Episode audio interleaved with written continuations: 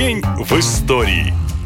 20 сентября 2002 года в Кармадонском ущелье в Северной Осетии начался сход ледника Колка. Это не такое редкое явление, но этот ледовый обвал облетел все выпуски новостей в стране. В тот день погибли десятки человек, в том числе съемочная группа фильма «Связной» и его режиссер Сергей Бодров-младший, звезда фильмов «Брат» и «Брат 2». Трагедия стала потрясением не только для его близких и друзей. Бодров был авторитетом для своих зрителей зрителей примером честного и благородного человека. Поверить в то, что он так внезапно погиб, смогли не все. Буквально сразу после событий в ущелье появились десятки теорий, которые гласили, что актер на самом деле выжил, хоть после схождения ледника все ущелье накрыло слоем камней, грязи и льда толщиной в 300 метров. Утверждали, что там внизу есть природный тоннель, и если бы Бодров успел до него добраться, то мог бы выжить. Поиски группы длились длились полтора года. В конце концов, спасатели пробурили скважину и добрались до этого места. Оказалось, что оно полностью затоплено водой, и никаких следов, даже тел, там нет.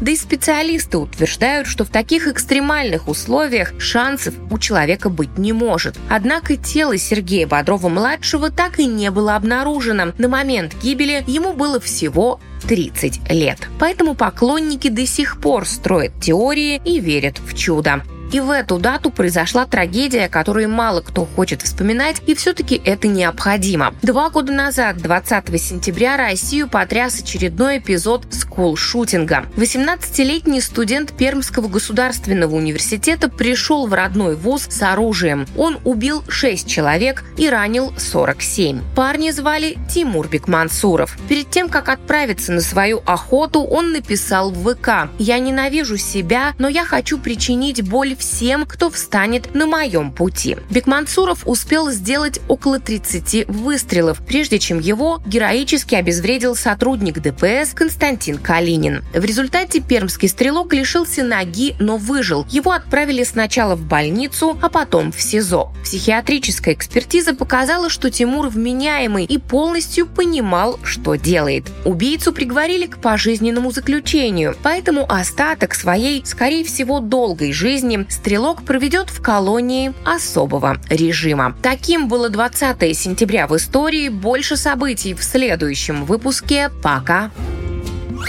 Наша лента. Коротко и ясно.